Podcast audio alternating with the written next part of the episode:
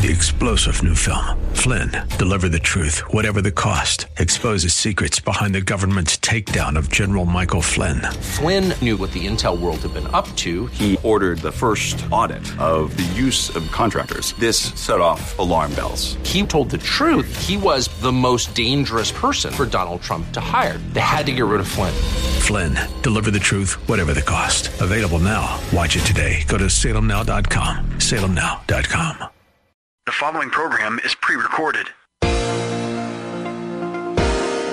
This is Simply for Women, a place for that mom who knows the chaos of life, the daughter who faces the challenges of the day, and for those women who want to deepen their faith. God invites us to take Him off our to do list and to simply be, to simply be with Him. The opinions expressed on this program are those of the hosts, guests, and and not necessarily those of Salem Media Group, staff, management, or advertisers. Now here's your host, Jennifer Jackson. Hi, everyone. I'm excited about today because we, are going to kick it off talking about angels again for a moment. You know, angels are still active in the earth. They're active in the Bible and they really tell us, don't be afraid. Don't be afraid. We want to prepare our hearts for Christmas. Really, your heart is the most important thing that you have to guard. You know, where your treasure is, that's where your heart will also be. We, we see Mary again and again giving her heart to the Lord and saying, I want to be willing. I want to be available. What's the assignment? Thank you for your favor. Isn't she wonderful? So today we, you know, we want to talk about the shepherds. We want to talk about the good news. We want to talk about the angels, all the wonderful things at Christmas time. There's so many details in the scripture and there's so much in there. We don't want to pass over any of it because all of this prepares our heart for the real reason for the season, which is honoring our Lord, spending time in his presence, being willing, being available, listening for his assignments, uh, looking for the wonder in the earth, the ways that he moves, the things that he's doing. God is so good. And this is a time when the light of the world has come. Listen in to this lesson. And then one more, Matthew 18, 10, and this is in the Passion Translation. Be careful that you do, this is Jesus, be careful you do not corrupt one of these little ones. He's talking about, you know, not causing little ones to sin. For I can assure you that in heaven, each of their guardian angels always sees the face of my Father. That's so cool. So children have a guardian angel. I, I just challenge you, maybe the angels might stick out to you this year as you prepare your Christmas heart. So let's see. Also, good news and salvation is promised. There's hope, right? You know, I have a friend named Kelly, and she'll go through every drive through, and as she pays her bill, she, she'll say, Have you heard the good news? And they say, No, what? And she said, Jesus has come. And they're like, Oh, okay. And she's like, He really loves you. I love being with this friend Kelly because she is so excited about her faith everywhere she goes and it just bubbles over and she just shares it with everyone. I, I think sometimes the good news of Christmas, the good news of salvation that's been promised to us in this verse, in this passage, we are holding that truth and we have to be willing to share it. And the shepherds were willing to share it. And we're going to look at that in a second. But I, I think sometimes it comes in packages when you're not really thinking about it. You may not even be feeling up to it or feeling ready for it. But I know for me, I was recently, I met another breast cancer patient. Lovely lady. And uh, she just blurted out her whole heart, her whole story. She said, no one on earth understands any of this, but I knew you would. And isn't that the truth? You know, if someone else has been through a divorce and you've been through a divorce, or someone else has been through, uh, you know, uh, losing a parent and you've been through. And so here, here we were, and she just shared this. And I said, oh man, yeah, I'm so sorry. And, you know, we were commiserating together. And as I'm listening to her story, she says, but I have to tell you something. I, am thinking the whole time, I'm thinking, okay, when do I tell her about the Lord? when do I, cause we're, we're, you know, she's telling a pit of a story here and I have, I may never see her again and I have to get Jesus in there. And I, this is me. You can do this as well. Pray. You're praying in your heart. You're praying in your spirit as you're smiling and having a conversation with someone. So I, that's what I'm praying. Lord, how do I put you into this? And then she tells me this. She says, but I have hope. And I said, you do? And she said, yes. And I said, well, tell me about your hope. And she said, I'm a new Christian. I said, you're kidding me. She said, well, I was afraid to die. And so uh, my best friend said, well, I'm going to take you to church. And we went to this tiny country church and I accepted Christ and I have hope. And she said, no, I have to leave because I got to go there and help them set up for Christmas. And so she was in a hurry. And I was like, wow. So she told me, she said, pray because my husband doesn't have that hope yet and he's very depressed. She said, I really should be the one depressed, but he's the one. And I just saw freshly how that hope was just infused into her. And this was an opportunity just to talk about the good news and talk about salvation. And you're going to, you're going to have those opportunities and just show that excitement. So we know the shepherds, back to the, those guys, they were watching, but they also listened and that's what I mean. When you read your Bible, listen as you're reading. Sit down and, and say, Lord, I'm listening. I want you to lead me in this passage. Um, praises went up. And then this is what else I love about the shepherds. They hurried and they traveled. So they made a sacrifice. And then they witnessed the, it, it was really like a revival, wasn't it? They witnessed the Christ child. And then they came back and they shared it. You wouldn't necessarily think of shepherds as the evangelistic type or as the sharing type, but they did. They really did. And so don't mark it off of your list that you're going to be vocal for the Lord because he may give you an assignment to be vocal for him. So that's where the shepherds, but I love that they hurried. And there is an urgency that God will put in your heart if it's an assignment from him or if it's something he wants you to see or if it's something he wants you to do. So we want to be sensitive to that. There's, we're going to see another hurry because Mary also hurried. And you might not think of Mary as a hurrier, but she hurried. And we're going to see that in a little while.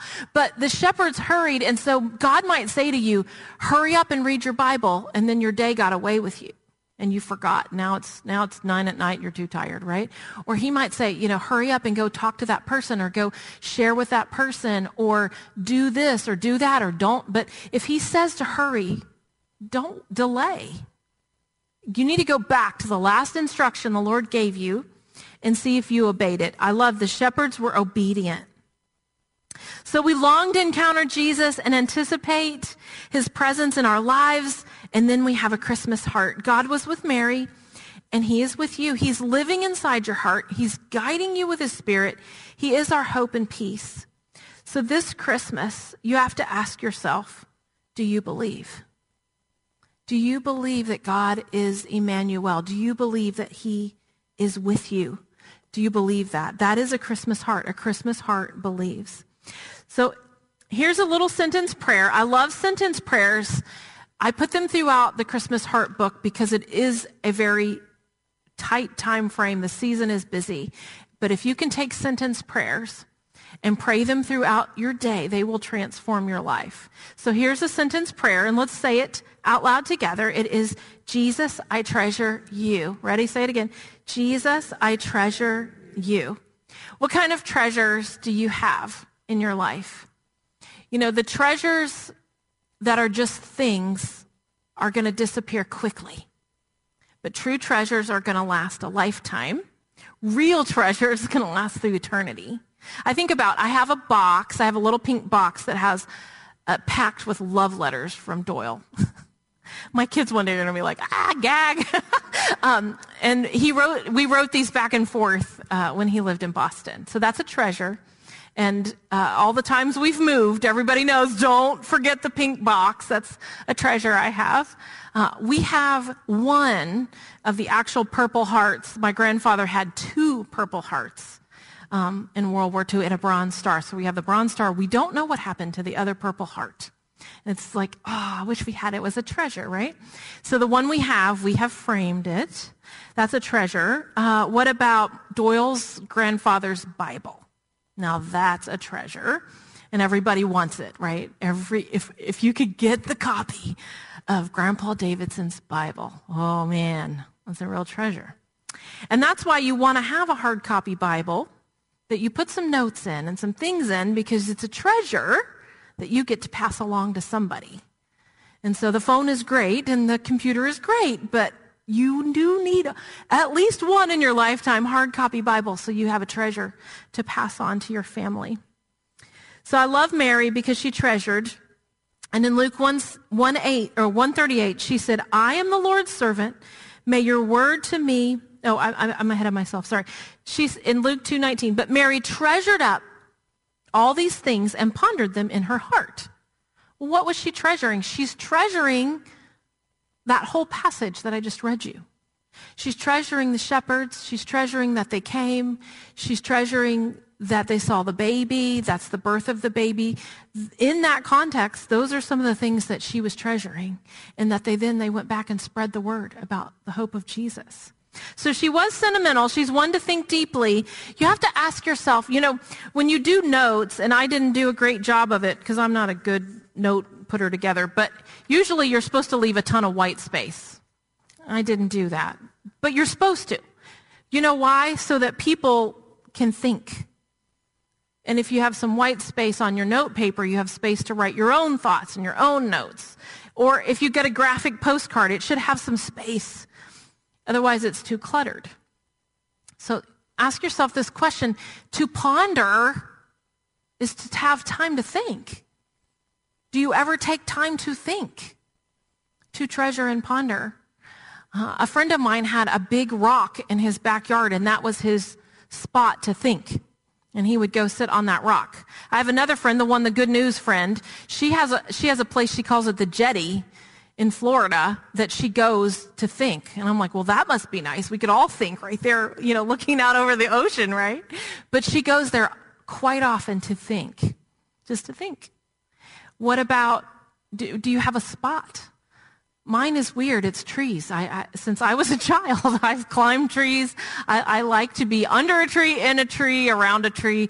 But I can think. I just, I don't know. I can sit there and I like to think. But what are you going to think about? You need to think about the Lord. You need to think about His Word. You need to think about His Word to you. Think about the questions that you have for Him. Think about the direction that he's giving you to your life. That Mary was, a, she was a thinker. Mary was a thinker, and I hope today that you will take some time and ponder and treasure and think about the things of God. Take a scripture and just simmer on it like a warm cup of cider on a Christmas season day. I hope you will do that today because God wants to speak to you. We give him time and space and we listen to him. That's how we prepare our heart for Christmas. Hey, if you want a copy of a Christmas card, I have a book, a Christmas Heart devotional. I'll give you a copy for a donation of any amount. You can go to my website, jennifer-jackson.org. That's right, jennifer-jackson.org, a donation of any amount for a Christmas Heart book. Well, you are listening to Simply for Women.